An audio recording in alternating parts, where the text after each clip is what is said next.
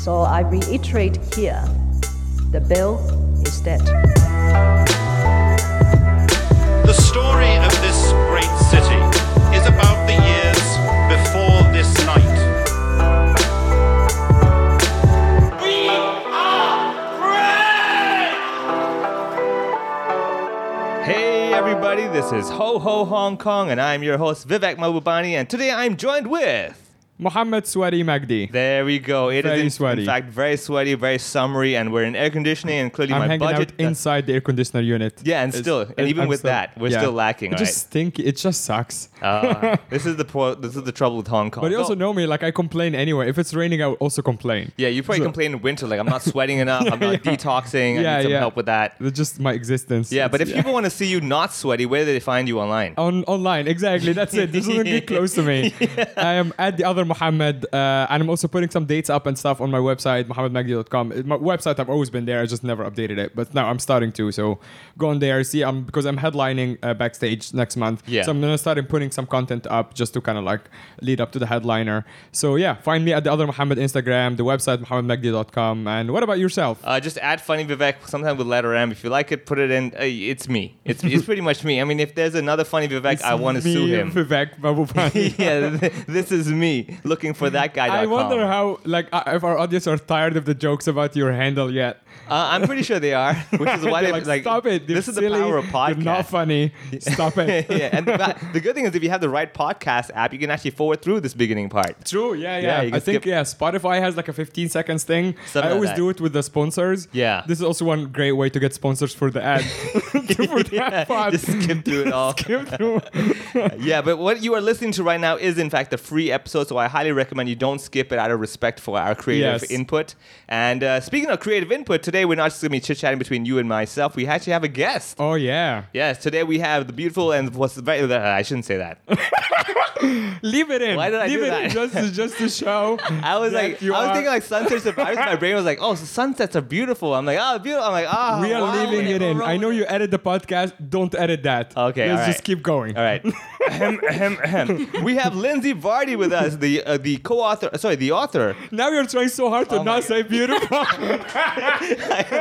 Do you- like, I mean, this this is is a disaster. All right, for all listeners, and Lindsay, let me explain to you why that was a big no-no. Right. So in comedy, whenever we introduce comedians, and if there's a female comic, there's a very bad taboo that we're like, oh, for every other comic who's, Eng- who's, who's not English, I mean, who's a guy. Are you drunk? I'm sweaty. That's what I am. We're normally like, oh, the funny, you know, the hilarious. Uh, When it's, it's a female, it's like, oh, the beautiful. It's like, why? Why? do you Yeah, have it's to such a go there? cop out. Right? Exactly. Exactly. Yes, So- like are you not? Are you trying to avoid calling her funny, or Yeah. do you have to say beautiful? Yeah. And also sometimes I'm like, she's not beautiful. Like you're Yeah, lying. yeah. I'm Oh, wow. also- Thanks, man. not you, comedians. So, It's getting really awkward. yeah. So when I said the beautiful, All right, I'm like, let's edit the entire pod. Let's start over. okay, all right. no, I like it. I am kidding. Keep all of that in. All right, just let you know if you don't like all this junk that we're doing, subscribe to our Patreon. I account, know. Yeah. that When we way actually more when we respect our guests. Exactly. Yeah, your time is money to us. Okay, so we got Lindsay Varty. We've got she's got the book Sunset Survivors, which is a beautiful book about. Nah, the book is beautiful. I can say that. right? Mm-hmm. so it's all about stories of people in Hong Kong with different professions who have more traditional professions, and also all the stories that you probably don't realize until you actually walk into their shop. So I was just quickly flipping through the book, and you will see some stuff like face threading, which is very essential for people like Mohammed and myself. Yes, right. so we can definitely use that service. So Yeah. Lindsay, thank you to come for coming on to our show and welcome. Thank you so much for having me. I'm very happy to be here. Thank I'm you. glad Thanks we finally coming allowed you to speak. Yeah. Just Yeah, realized thank you. Five minutes of podcast, she's like, I'm sitting. I loved it. Quite a build up. I like Yeah. Yeah. Well, you also have the headphones on, so it's all like inside your head. Feels very professional. Yeah. I know. So Uh, using- how are you doing?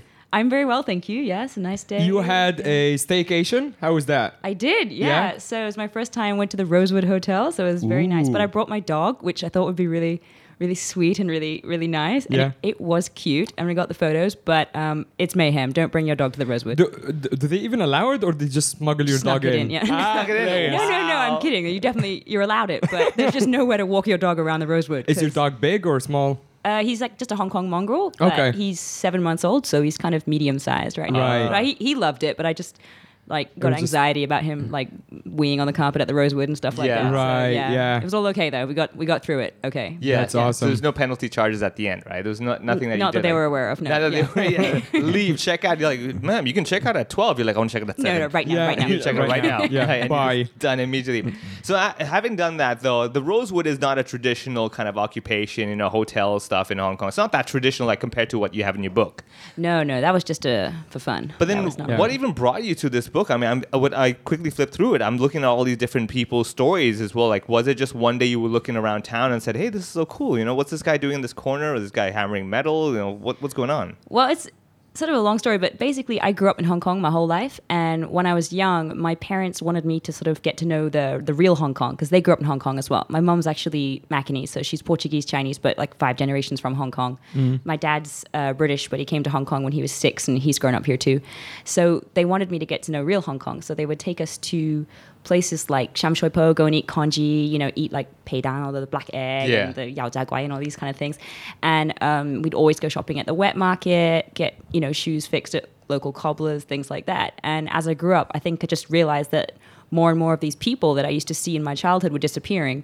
And then it was when I was about 22 years old, I was living with my parents in like top of Lan Kwai Fong.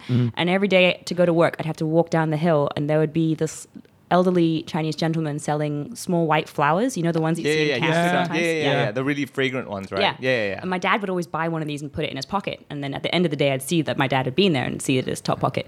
And, you know, there's all these businessmen and women flowing Yeah. to and from their offices. And there's this, this very old gentleman selling these flowers for $10. Yeah. Anyway, one day I came home, my dad didn't have a flower in his pocket. And the next morning when I went down, the guy wasn't there. But of course, you still have all the businessmen and women going to and from the offices. right. And Right. it just made me realize that these people are disappearing and no one really knows. And Yeah. no one no one's coming to replace them. Of course not, right? Not Yeah. their children and stuff aren't aspiring to be white flower sellers in the corner of Lan Kwai, right? yeah. Um, so it, I just realized that this is like for me when they disappear, they sort of take a slice of Hong Kong with them, take a slice of Hong Kong culture and identity with them. So for me, it was really at that moment that I was like, right, I don't really care where this goes, but I just want to document them and their stories and sort of what they mean for Hong Kong identity before it's too late. Actually, it's very true. You'll you'll find that even in very you could say very modern slash Western areas of Hong Kong, you'll find that little cranny that has a one shop that's been there for years. exactly. Even here Yeah. in uh, in like let's say Soho area, you will see if you walk down Hollywood Road, there's like a corner barber shop that's in one Yeah. of the little lanes near PMQ. Yeah. you have that one. Yeah. and on Peel Street before, uh, there was a guy that used to repair umbrellas. Yeah. Yeah, he was on Peel Street. Wow. Yeah, and he was like little little small little Do you have an over there. umbrella repair person here? No, there is a really like- famous one in Sham Shui Po, but I didn't interview him because he was too famous, he told me. Oh, But, really? yeah. he was like, "You better pay me for this." Yeah. no, he was just busy, so I was like, Yeah. okay, I'll Yeah. leave it.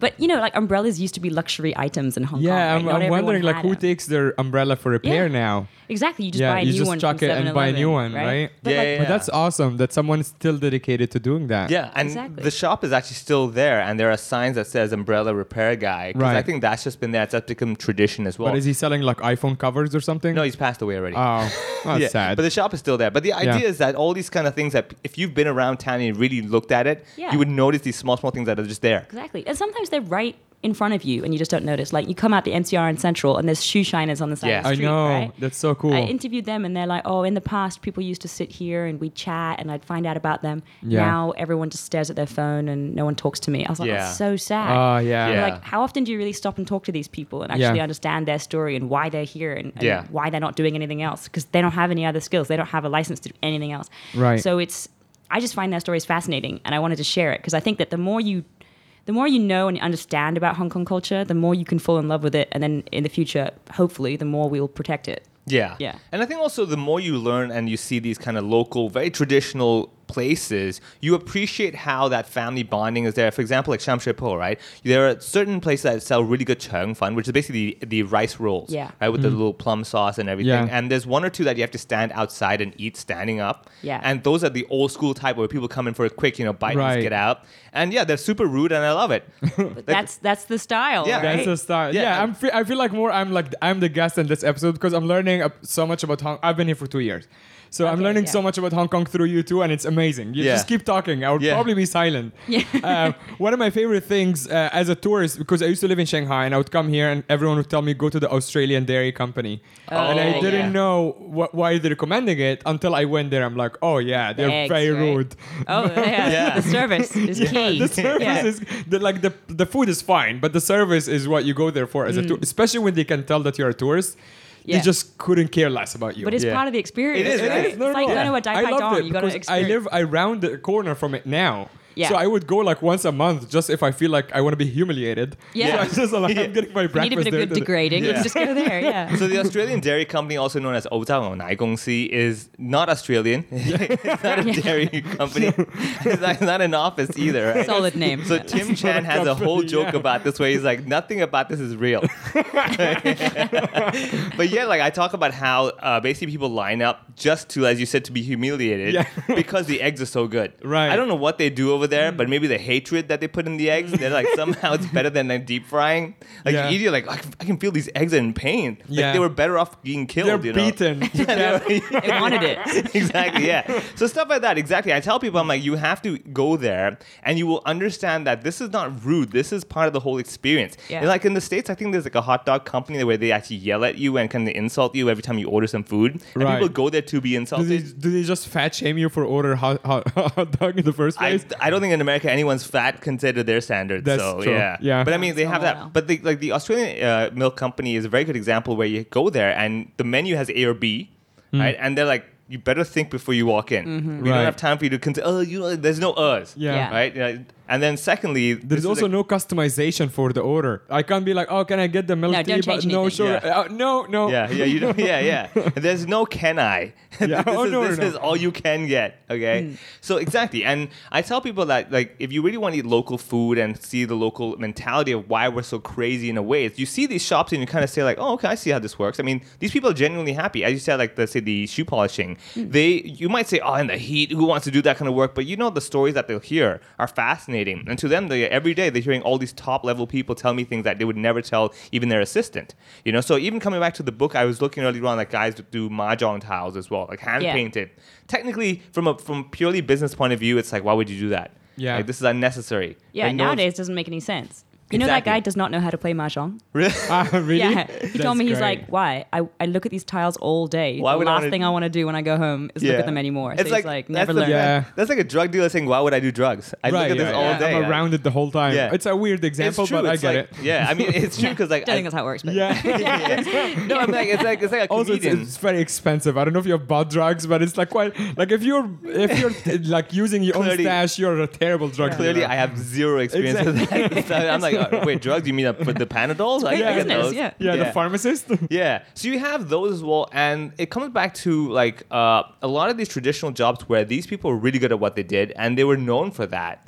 Uh, like even if you go to Sheung Wan, uh, the why I refer to all these places is I want to tell people that even Sai Ying Pun and Sheung Wan, uh, between two fancy coffee shops and a wine shop, you're gonna have this one hardware shop. Yeah. Right, and you have this family that's just been there for all these years, and that's what they do. And Do all they they like do- cut keys and stuff? You've got those as well. Yeah. So even in Central, right outside the the Yeah. MTR station, you guys guys who are still cutting keys, Mm. and you're thinking like, wait, this is prime real estate. You're right opposite like you know Exactly. these super high flying iBanking companies, and you're going like, you want to cut keys. So what is $3? what is actually a question for both of you? What is the legal situation for the kiosks? Do they own the kiosk? Do, do they are they is it part of the building behind it or how does like it the work? The green ones, you know, you Yeah, see the those green green, ones, they pay rent on Okay. those. Like they're government issued ones, they pay rent on those. Sometimes, like if things are built into alleyways, they're also paying rent. Like there's Mm. this one barber shop in Yau Ma Tei that's paying like four thousand dollars just to run.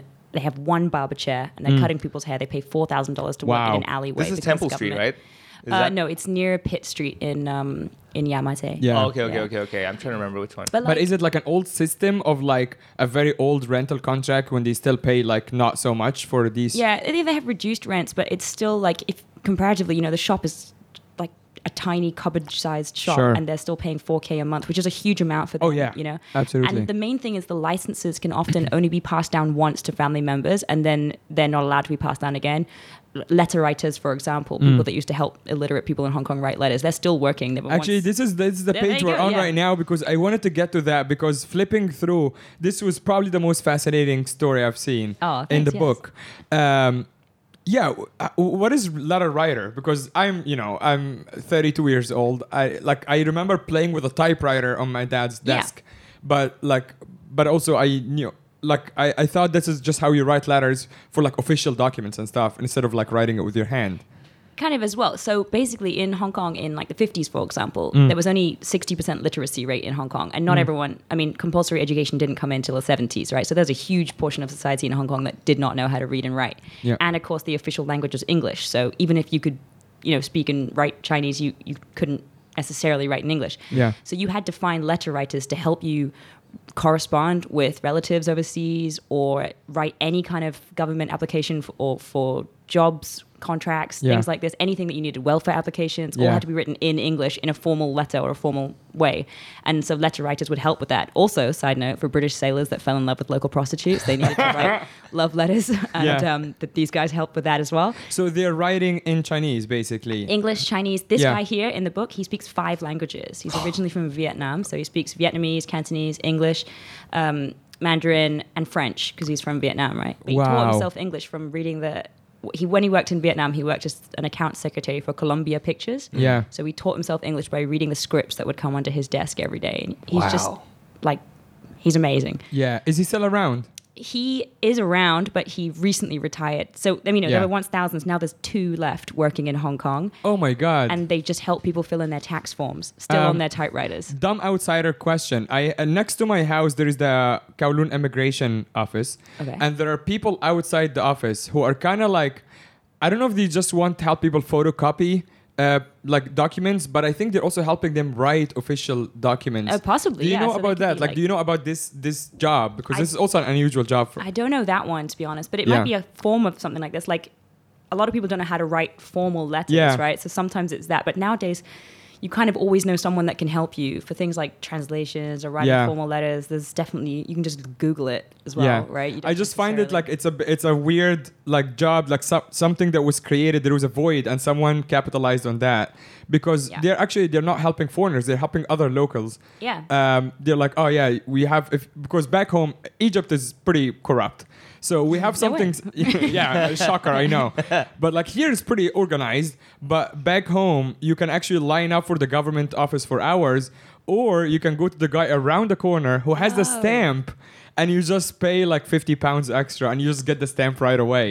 He has the government stamp. Wow. Yeah, yeah. So I thought when I That's saw an it, I'm like, hey, Yeah. they're corrupt here too. But then someone told me like, no, no, Yeah. that's not like that. They here. don't have the actual stamp. No, no, they don't have the but actual if they stamp. did, Yeah. hey, there's a market there. I know Yeah. there is a. Oh, maybe yeah. Yeah. Maybe Get just on it. an idea.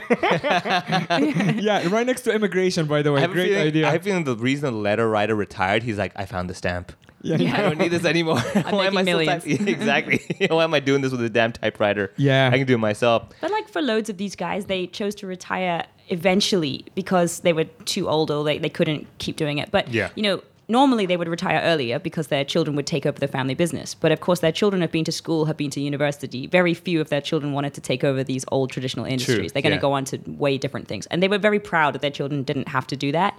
But because their parents had left this job to them, they insisted on continuing until a Yeah. lot of them say, like, I'll work till the day I die because it's the last memory of my father I have. This is all he left me and I don't want to give it up. That's amazing. So loads of them are like nearly 90 years old, still Right. working. And I'm like, Yeah. Yeah. Man. I'm also uh, very fascinated by the photographer. Uh, the, the photos are very, uh, it's like your writing is beautiful. And I'm looking at the photo and it complements it in such a way. Like, uh, who is the photographer? Like, can you tell us a little bit Yeah, about his, him? his name is Gary Jones. We worked on a previous project together. He's an amazing photographer. He's Yeah. a graphic designer as well. So he did the graphic design for the Wow, book too. So okay. it kind of doubled up there. Yeah. But I just proposed the idea to him. And at the beginning, I was sort of telling him exactly the industry and everything we were going to see. And I was like, can you take a picture of this, this, this? Mm. But I'd almost done too much research. So by the end, I was like, just turn up to this address and Yeah. take pictures. So it actually worked out so much nicer because he'd just take f- pictures of things that he found immediately interesting. Yeah. And then those, his pictures are incredible. Like, right. so yeah, very, very beautiful. helps sort of bring the whole thing to life. Yeah. Otherwise, it's just a heavy textbook, which is Yeah. not. There is a guy who I don't know if you if you met or know of. I was on Cheung Chau like a month ago, and I saw I just ran into a studio or a painting shop, and there is this foreign guy who's sitting inside. And I actually wanted to get him on the podcast, except that we have to go to him because he's very, very old. Right. But he has a crazy story. He has been there. He's basically been in Cheung Chau for 40 years. Never left. very anti Hong Kong, not anti government. He just doesn't like the island or the island Oh, the people. busy, yeah, yeah, He yeah. is just there. But he also like I told him I'm from Egypt, and he started speaking to me in Arabic. Wow. And then he also told me he met Umm Kulthum, who is our basically John Lennon. Oh, like a lady who was Wow. amazing in the 60s and she would go on for like out she used to do cocaine and stuff but she would like go on for like hours concerts of three hours one song and What? and yeah yeah it's like th- so she's the the the legend that my parents and my grandparents grew up listening to. And he saw her in morocco in a concert. And this guy would just go on about crazy stories. But then i'm like okay so wh- what are you doing here? He's just like i'm just sitting in my studio. He's just painting. And that's his whole thing. I actually have his business card. I can connect you with him. Yeah, that would be amazing. but I also want to get him on the podcast. But the hmm. point is that I would have never found out about this guy, except maybe if like a book like yours, or if I just ran into Yeah. him. Or you just take the effort to say hi and see what he's up That's to. exact. right? I ended up spending two hours in his shop Yeah. just chatting with him. But it's a very like non-Hong Kong thing to talk to strangers. Oh, So- yeah. Exactly, Oh, exactly. Especially He's actually kind of Yeah. bummed out as well because he was like, I used to get a lot more foot traffic. People are just curious about me Mm. because he's so quiet. He's just like painting. Yeah. He's not trying to sell anything even, and he has all these records and he has like vinyls. It's a crazy place. Yeah. But he's and I asked him, I was like, Are, aren't you tired? Like, aren't you frustrated? He's like, No, I was just doing that until I can't do that anymore. Yeah. Well, all of them said like I'm doing this because otherwise I'm just waiting to die. I have no Exactly. purpose. Yeah. This gives Yeah. me a sense of belonging, a sense of purpose. So I think Yeah. that's a really Hong Kong thing as well, right? Mm. We were brought up with the idea that you should be keeping busy. doing something. Yeah, it's not a matter Yeah. of sit at the beach all day kind of mentality over here. You're just brought up, and if you see like let's say his family members sitting around doing nothing, like what are you doing? Like, Yeah. you Yeah. cannot be sitting around doing nothing. This is not a place for that. So, but then a lot of these people, I'm sure when you initially approached them, they might have been hesitant, or were they just all Definitely. So, do you remember the time when you met someone, you walked up to them, and initially they're like, I don't know, I don't know. But once they opened up, you're like, whoa, this is a completely Yeah. new side of this person. Definitely. And for, for loads of them, when I first went to them, you know, they're seeing this like white girl come up to their shop. They're like, please go away. yeah, yeah. no, this is not for you. Yeah, exactly. and I'm like, oh, okay. And I do speak Cantonese. It's not perfect, but I think when I when I was speaking Cantonese to them, they're like, oh, okay. Uh, She's making loads of mistakes, but Yeah. at least she's giving it a go, Yeah. and it's kind of like endearingly bad. Yeah. So we'll talk to her. And also for every person I put in the book, I didn't include anyone that really didn't want to be in the book. So Sure. if anyone was really opposed to it, was, no problem, just leave them be. But for everyone that is in the book, I either tried the service or bought something small for them or helped them in some way so that I was showing like an appreciation. Because Correct, the way that I would approach it was like, I'm not just making a showcase of the fact that you're in a dying industry. I'm Right. trying to represent, I'm trying to show that you guys represent real Hong Kong. True, And yeah, you yeah. guys are the surviving remains of what is so special about Hong Kong. And that would often get them. But then for the first um, interview I did, for example, was with a Shanghainese barber Oh, North Point. Oh, Point. those are so uh, in cool. Kwun Tong, yeah. Oh, no, Kwun Tong. North. Point, right? Yeah, North, Point, is that where they had the whole road. Yeah, yeah, yeah. Yeah, that one. And um, they actually shut down recently, which is really Oh. sad. But Yeah, yeah. everyone that works in that barbershop is over 75 years old. Yeah. And as each one passed away or retired, nobody was coming in to replace them. Right. So it was really sad. But he, I said to him, okay, like, would you cut my hair? And so it was only during the haircut that I was talking to him. And then that was how he kind of opened up. And like you said, then he told me like fascinating stories about, you know, he came to Hong Kong after the Chinese Civil War, you know, to escape sort of everything that was going on in China. Yeah. Set up a life in Hong Kong with his family in a squatter village in Diamond Hill. And, um, found an old watermelon on the hillside and that's how he practiced shaving men's beards with a blade is he practiced on this watermelon Actually, I have some some stories to tell you about living in Shanghai and trying to get Yeah? a beard shape. But keep going. That's it, really. isn't it? yeah. Oh, and, you know, stuff like that. You find Yeah. out all these interesting stories, but that you just wouldn't have heard had you not stopped to take the time. Yeah, yeah, yeah. Yeah, when I moved to Shanghai, I was trying to get Okay, a yeah. yeah. yeah, I tried to find it here as well. Uh, when I moved to Shanghai, I tried to get a haircut, and I would go and I'm like, uh, you know, back home, you just like, hey, can you trim my beard as well? And the, the, the, the horror that they would have on their faces about how they have to they have to have a meeting about what to do with my beard. Even the, so in Shanghai, there is really a couple of options. Either you go and you try your luck and see what happens with a Chinese barber who's dealing with this much facial hair, or you go to like an Irish guy who has like charges like 700 RMB for, because that's the market. Like you Right. have to have it done. But I remember like going to the same guy around the corner until I started to teach them how to do it. Oh, nice. And in like a year, other foreigners would go because this is the Chinese barber shop where they know how Oh, to expanded. To try, exactly. Yeah. Yeah. I'm like, I should get get some kickback from Yeah. this. like I literally because it was like this young guy who's amazing at cutting hair, but he just had no idea what to do after that Yeah. with like the facial hair. Mm. And I had to show him with like the razor and the thing. And he was like, "Oh, okay, so I can do this." And he messed it up a couple of times, and I was mad. And he's like, "Okay, okay, sorry." And then I have to like shave it clean. And when I shave clean, I look 12 years old. It's not a good look. so I was really unhappy a couple of times. But then he got it.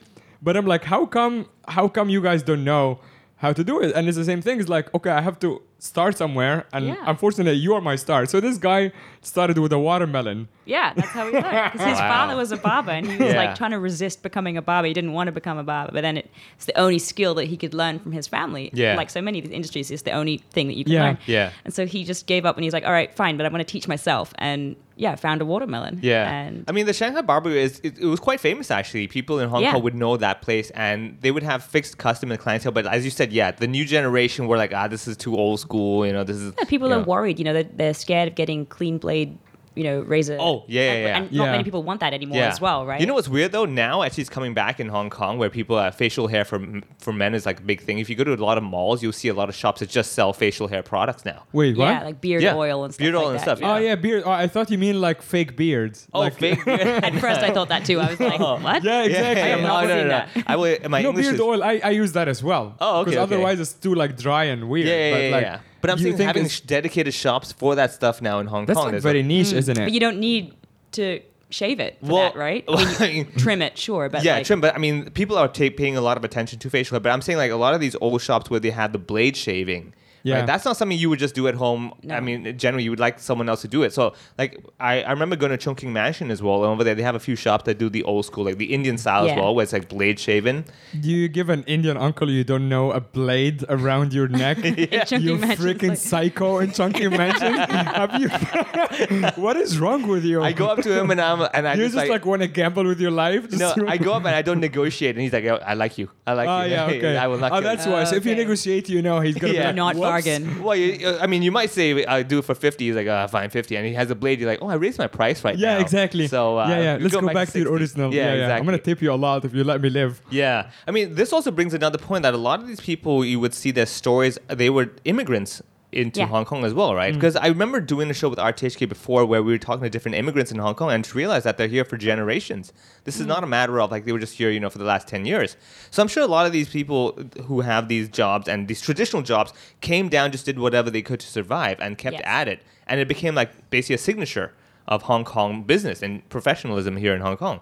Do you have one that stood out the most where, for example, that particular job, you're like, wow, this could really be useful for today's world, but you know, it's a shame that the new kids are not really into it. It's like the construction industry now, right? A lot of people are saying that the challenge is we don't have enough manpower on site you know, for construction, which is why like the government, I think they're raising the, the, the salaries for that just to attract the new generation to do because everyone's like, ah, it's too much labor still in the it. heat. Yeah, we still need it. Someone's got to build that stuff, right? Of course. So do you, did one stand out when you were interviewing them that you remember? Well, there's a lot of things that like people still like to do. It's just that there's been new modern ways of doing it, which makes these people redundant, right? Like I don't know, street karaoke in again in Yau Ma Tei, you know, Yeah. those people, Yeah. and people love karaoke in Hong Kong, right? But Yeah. now you've got all these karaoke, you know, private rooms and lounges. I mean, we've all been, let's not lie. Right. So like, you know, and they're great, and you get a drink with it and all this kind of stuff. But you go to those outdoor ones, it's five dollars for a beer.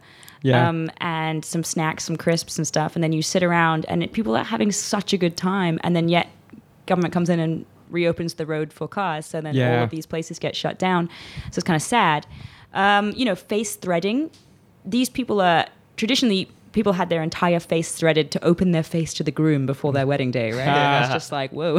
okay. But nowadays, loads of people thread their eyebrows and stuff like that. So she's got a real skill that's applicable to today. And you know, for like forty dollars, you can get your whole face threaded or your eyebrows threaded. It's um, it's good, but she doesn't have the the marketing power to sort of Yeah. find the right people. So she's still getting these old customers, only a few regular customers. But it changed a little bit. For example, the face writer, her daughter um, put her on Facebook, and um, so she got some new young customers coming in to get their eyebrows done. Yeah. She Yeah. doesn't really understand why people are, you know, doing it that way. Does she don't make the connection? no, She- and again, she had to be taught what is like a I modern know. eyebrow look because she was going Oh, do the hard old on the school- thin yeah, yeah, eyebrows, you know, and then yeah. people were was like, it like the surprised Yeah. look? Everyone is just keeping Yeah. her face very surprised. Yeah, Like a Beijing opera kind of like. exactly. Like, please no. Yeah. So I think that it's just adapting, but many of them don't want to adapt. They've done things the same way their whole lives. They don't want to change it. They're just like, no, I don't care. And for many of them, you know, their children are supporting them, so they're not interested in making more money. Loads Fair of them, I was like, I can help you set up an online shop. You know, I can help sell, sell more products Yeah. for you. And they're like, no, please don't, because it takes us so long to make them that we're not interested in, you know, doing anything more. So I actually wanted to show you something along the same lines of, of your book.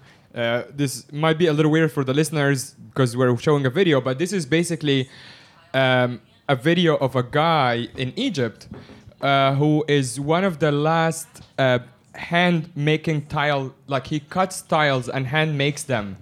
Oh, cool. Um, I was sure, like, I, you can watch the whole video later, but this guy mixes all the colors by himself. He has the mold, and it's exactly the same story. Like a lot of the people he interviewed, it, which is like he took it from his father, and that's the only thing he knows how to do. And he's like 70 now, did not change even the what is the thing you use to mix stuff? The shovel? Yeah, the shovel. All of it is just the same stuff that his dad used.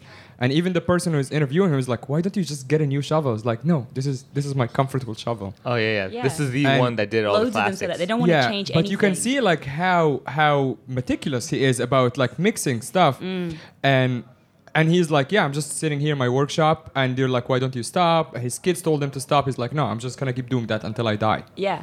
And because they have like a lot of pride and a lot of Yeah. like respect Yeah. for their father's business Yeah. or whoever's maybe and they're sort of very uh, proud of the work they do and they don't want to give up also Mm. like many hong kongers they probably live in like a small apartment with their extended family and they Yeah. said if i retire i'm just sitting at home and probably going to have to like look after the grandkids or something Yeah, like that Right, like, yeah. nah Yeah. screw that i'm just yeah, gonna come 300 square feet for the whole family. I better get a job now. yeah uh, so i gotta find work exactly. But like things like that, I find fascinating, and Yeah. I think Hong Kong's really bad at um, celebrating their old crafts and showing respect for them. Yeah. I think we have so many, and they're fascinating, but there's not really much attention given to them.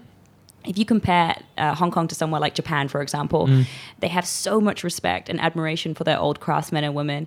And you know, in the middle of Tokyo, you can find like somebody making paper fans and queues of people lining up to see how it's being made and all this kind of stuff. And I saw like, someone love them. making like origami or something in, Yeah. in Japan as well. I, th- I don't know if it was a show or a shop, to be honest. I was just a tourist. Yeah. But it was a lot of people just watching someone. watching and there's Yeah. workshops and there's like ways of just watching him do things. Yeah. Hong Kong, we just don't have that. They're just like, hurry up and close your Yeah, business so would we you can say build a nice shopping mall here. So would you say the reason a lot of these jobs are kind of going out is simply because of the, the culture of Hong Kong has changed to way too practical? As in, like, why would I spend one hour doing something I could do in ten minutes by pressing a button?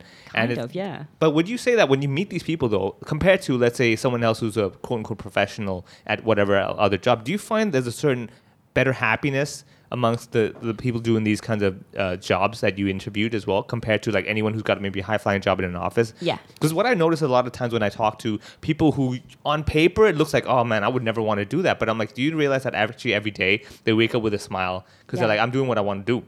Versus like you doing a job because like oh I'm in an office but now I got to deal with this client I got to do with that yeah, and, and that brings me to one one point is that a lot of times when people meet uh, individuals with different professions, not the traditional ones, Mm. they assume things like, "Oh, you can't be happy. This is a terrible job." you know, Right. compared to what I think on paper is a is a good job to me. Yeah. Were any of these stories ones that you know you met them, you spoke to them, and you're like, it made you re- reflect on yourself as well? Where you're like, man, I really, you know, I want to rethink what I'm doing with my life as well because they seem to be on the right track, even though on paper it looks terrible.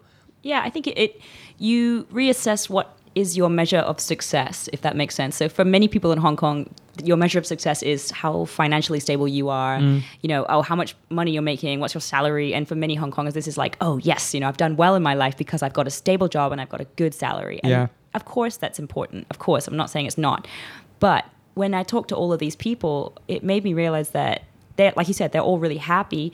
And uh, for many of them, what was important was not what they were making, was their like everyday lifestyle and the things that they were looking forward to in the day were like, oh, I love uh, lunchtime with my friends because we all get together and we like bagua and like talk about this and like have a little gossip and Yeah. you know. And the main thing that they all said which I feel like in today's modern world we lack a little bit of, is that they had this like human connection and you know, in, in their day, you would go to the rice shop and talk to the rice guy, and then Yeah. you'd go over here and buy your meat from the market store, Yeah, and, yeah. Talk to, and everybody knew each And other. And they ask about your kids. How are they doing? If they're like abroad or something, are they coming back? Stuff like in that. Yeah. Chinese, it's yanting mate. Right? There's no, Yeah, yeah. there's no hu- uh, human, no human- yeah, human- yeah, that, yeah, yeah. That was how I would kind of say that. But like, you know, the bakery is the Happy Cake Shop that I Mm. interviewed, and that's on Wan Chai. If anyone's been to Queens Road East, it's like a really famous bakery there. Yeah. And I asked the guy like, "What's the difference between?" I saw an interview with you, uh, like uh, the video cut, like a few seconds of you walking into that shop. Oh yeah, think. yeah, yeah, I hate doing videos. So yeah. Wow, you look great. No, so I was like, casually walk by this shop. I'm like, what face do you make when you're doing Yeah, that? It's yeah, so yeah, awkward. Yeah. Like, I'm I mean, it was also other- the camera was on the other side of the street, so it wasn't. Yeah. It wasn't oh, there's that another bad. one that like pans around me where I'm in the middle of Sham Shui Po, and then there's like all these people walking by me like,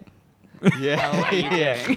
And everyone thinks you're an actress or girl. something. Yeah, yeah, exactly. Yeah, 'cause they're looking at you going like, is she lost? I mean, Yeah, yeah, why exactly. are you here? Like, She walked with her own camera crew the whole time. Yeah, what's like- her deal? I'm just like a mad Instagram kind of girl. yeah. um, but no, like and that, that bakery said to me, I said, what's the difference between you guys and like a chain bakery? Yeah. And they said Yanxing Mei, like they basically they know all of their customers. Yeah. Their Yeah. customers come back because they know them. Yeah, exactly. They ask how your family's going. Yeah.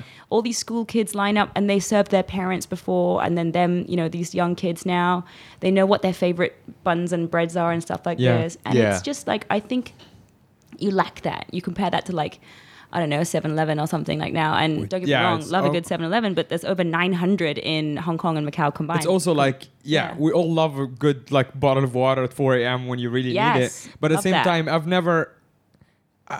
It's you it's don't weird. like turn like, up and see the guy and be like, oh, no, but not Jonathan. just that. Like, oh, yeah, because like I come also from a very warm culture, with like even the 7-Eleven guy Yeah. would remember you and sometimes even make a joke about you, even if they don't really know you. This is how you come in, like you connect with them. But the 7-Eleven here, it might as well be a robot, honestly. It's just Kind like of. I know it's not their fault, but it's Yeah. you know it's it's whatever. But I'm looking at it, I'm like, this is kind of sad. Like I love my 7-Eleven lady. She Yeah. knows me well. She'll get me my the noodles that I want at 4 a.m. Oh, yeah, she yeah, knows. Yeah. But like at the same time, like I don't know anything about her life or anything Yeah, like that. It's yeah. not like you know her personally. And when you go to the supermarket at the cashier, if you try and ask the lady behind the cashier, like as they're beeping your things through ParknShop, you're like, "So, did you do anything on the weekend?" Yeah. It would be really weird. you Yeah, know what I mean? yeah, it was they would very be like, "Shut up! There's more people in the queue." Yeah. Whereas Yeah. what I understood from these people is like in the past, you know, you did stop and t- take the time to talk Yeah. to everyone, and and I think I sort of wish I lived in an era where that was normal. Yeah. Mm. Um, 'cause Where, I, love, I uh, love talking to strangers. Yeah, I wanted to actually ask you. So, what were you doing before ro- writing the book? Like, what is your career trajectory like? So I've always written for lots of different magazines and newspapers and stuff Mm. like that. But actually, while I was writing the book, uh, and for seven years, I was a professional rugby player for the Hong Kong Sevens team. Wow. Um, okay. Yeah, so it was really difficult to like finish training and then try to get to these. Okay. shots. Okay. Wait, wait, slow down. I How- know. yeah, Tangent. Sorry. Yeah. Yeah, no, it's okay, but I just wanted to get because there is clearly no connection between None. professional rugby player and writing a book. No, no, right? there is. Uh, How unless would- how it's do I- about rugby. How do I tackle this challenge? Yeah, nice. I Nice. like Yeah, that. exactly. I'm going to use that. well, not immediately, and I think that it's nice to have something totally different when you're training all day, every day, and we're going on tours around the world. That was Yeah. it was incredible. But I loved having a totally different world where I could, you know, work and write about something else. And I think perhaps even representing Hong Kong on the field allowed me to sort of feel more connected to my city, and that was part of the passion and love that I have for Hong Kong culture. Yeah. Also, I learned Cantonese through my rugby friends, so that helped me do all these interviews because I had to do it in Cantonese anyway. Loads Yeah. of the girls helped me do some translations when I was like, I have no idea what this guy was saying. Like one lady just kept replying to me in Mandarin. I don't speak any Mandarin, so I was Yeah. like, oh god, I just Yeah. kept replying to her in Cantonese and I have no idea what she was saying. And apparently she was like, oh, my husband passed away and left me the license. And I was like, okay, cool. So one sec. I was like, I'm so sorry. Yeah. But anyway, um, Wait, I feel like we can start another interview with the professional rugby player, Lindsay Varty. We Let's can, I start mean- all it's over a again. strange combination of Exactly. jobs. Yes. Now, I but- no, I, this is so crazy. Like, so how did you play for the Hong Kong team?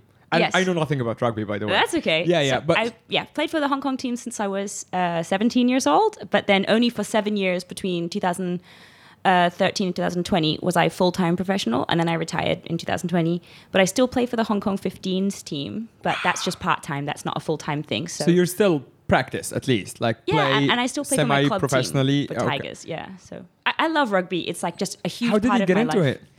My brother played, and I used to have to go and watch him all the time. And Yeah. then I was like, "Well, screw it, I I, can wanna do have a this, go." yeah. Yeah. And then I just really, really enjoyed it. Yeah. Wow. But then, do you have a thing like because like rugby in Hong Kong, I, at least from the local community, it's growing now. I've noticed like when I go to schools now and Yeah. they have extracurricular cur- the extracurricular activities that they have rugby as well. I'm like, wow, I'd, I'd never seen that in local schools before when I was growing up. Yeah, I think Is this something that you're trying to push as well, like your team or in general? Do you see the trend for rugby in Hong Kong going towards more local? Definitely. It's a sport, particularly rugby sevens. There's like Mm. less people on the team, so the Right. focus is less on smashing people, but more on running away from people. Yeah. It's very much my, my vibe. Right. Um, but like, uh, but uh, I think that Hong Kongers, you know, naturally we're, we're smaller, but um, particularly local Hong Kongers are smaller, but way more agile and can be really, really quick and have like different skills that suit sevens really well. Yeah. I think that is something that Hong Kong can be very good at. And our sevens team now, uh, I'd, I'd say they're like the best the sevens team's ever been. The women and, and the men are very good too. But the women's teams in particular are like 90% local Chinese. And it's awesome to see that because it gives people role models. It gives young kids in, in local primary schools and stuff now role models to look up to in a sport which was uh, previously seen as like a Western sport. Right, yeah. But it's very much not anymore. It's it can be played by everyone, and now it's being introduced into local schools as like part of the PE, you know, the sports that they play in Yeah. PE, and often as some of the things that we did with sevens teams, we do some media things, but we'd also go to some local schools and Yeah. try to teach a little bit of rugby. Obviously, at that level, we're just playing touch or tag, so nobody freak out. We're not like tackling like five year olds, but like. Uh, Although that sounds fun. yeah, that's next level. That's next lesson. Yeah, but um, no, and it was really fun to see kids running around and having a good time. And I think, yeah, like I said, just providing some local Chinese role models at a at a higher level, at an international level, so that people can look up to them and see um, that they have a chance to to do well. You know, we went to the Hong Kong women's 15s team. We're Hmm. the first team in Hong Kong ever to go to a World Cup. So we Wow. went in uh, 2017. I mean, we got smashed, but it was It's still amazing. No, I mean, hey, yeah. Yeah, but it was the first time men or women Yeah. we've ever been to a World Cup. because you don't was even see a. Hong Kong team on a lot of like a lot of the Exactly. international big like meet Yeah, like we were on like. ESPN and all this kind of stuff. So it was like, yeah, hell Where yeah. you was know, it? Hong Kong. uh, It was an island. Wow. It was incredible. so this everyone is like huge there. Everyone was huge. So, Yeah. e.g., we our team was like an average weight of 60 kg, which is like Which is like my weight. Me, yeah. Yeah. Well, that's embarrassing. With. Thank you. wow. okay, end of this interview.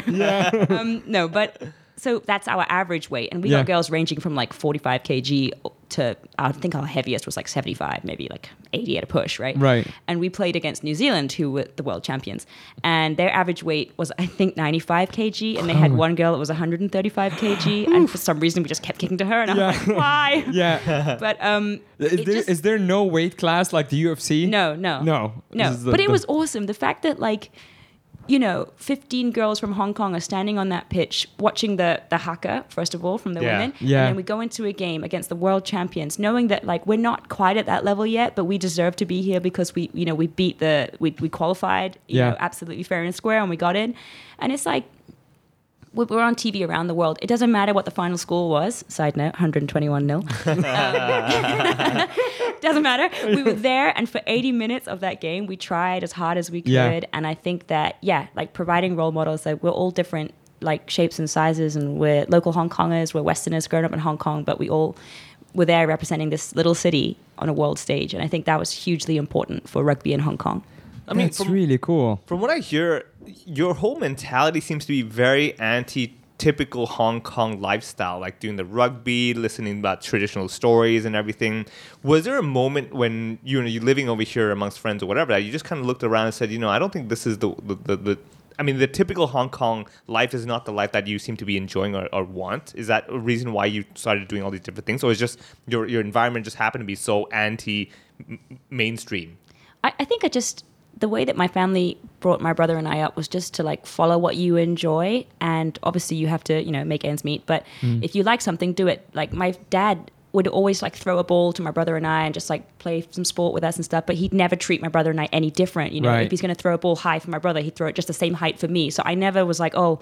I'm a girl. I have to do other nice ballet and things like that. I tried ballet for like a few years. I was terrible. But, um, so like, I the average really- weight for ballet Oh, yeah, is 10 60 kilos. kilograms. It's 10 Yeah. kilos. So, No thanks. yeah.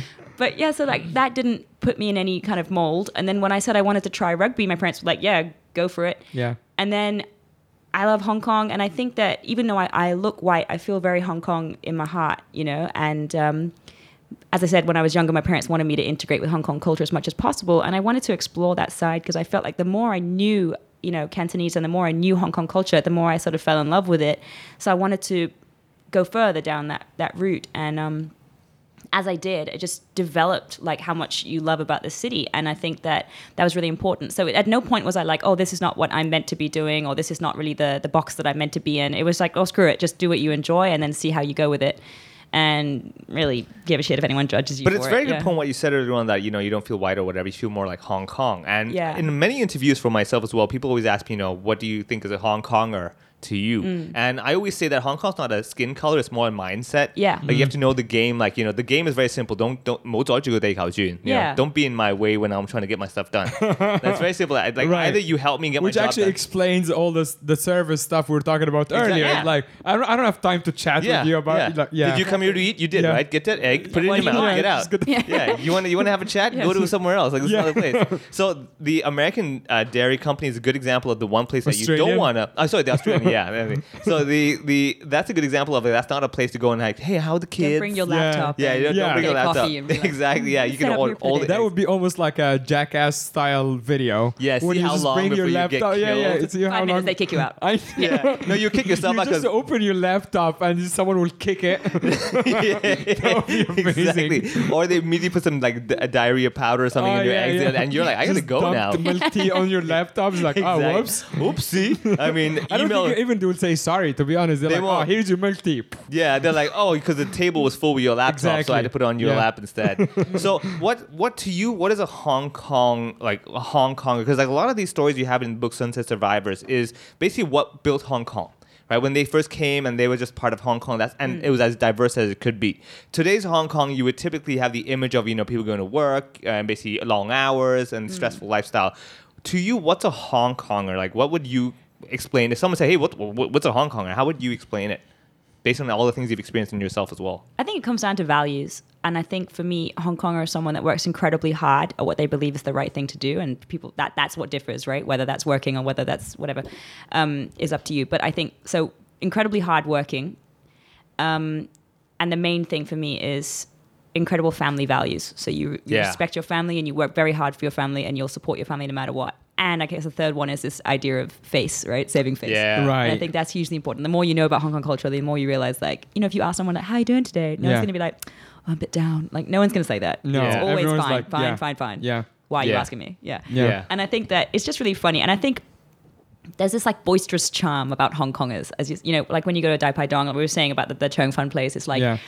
Hurry up, eat your Chong Fun and then, and then go, right? Yeah. But it's not mean. It's just funny. It's like this way. It's like, just come on, let's keep going. Oh, And it's, yeah. It's part of this like, It's like encourage motivation, right? It's Yeah. like like the, the It's Yeah, don't bum Yeah. around. Yeah, yeah. Don't don't Yeah. be a yeah. Don't They're be a like like lazy the ass. audience at the Olympics are not telling you to get lost. They're like run faster so you can Yeah. win, right? Same thing, right? They're encouraging you to get get on with your day and do what you're trying to achieve. Exactly. But like you said, Hong Kong is within you. It's not what you look like. And that's, I feel like I'm constantly trying to justify that because as somebody that looks white, you know, uh, it's difficult. And I have this whole third culture kid thing going on because I've never.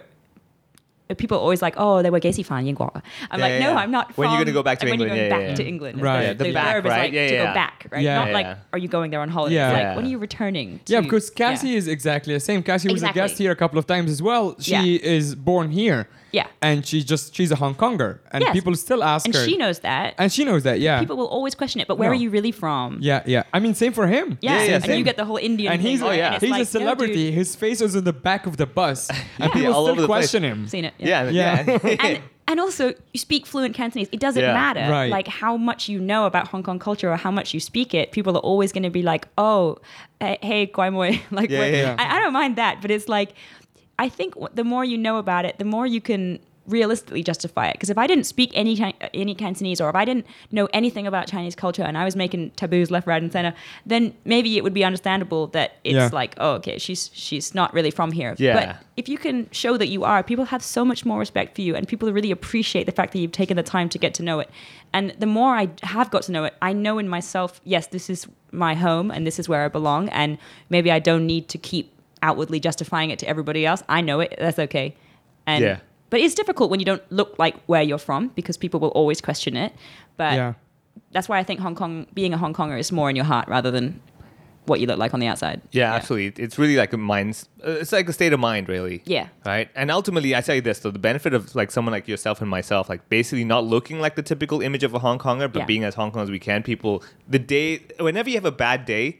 Just go out there and throw out a few Cantonese phrases, and you're like, "I'm, I'm, I'm awesome." yeah. People think I'm the best Yeah. thing ever.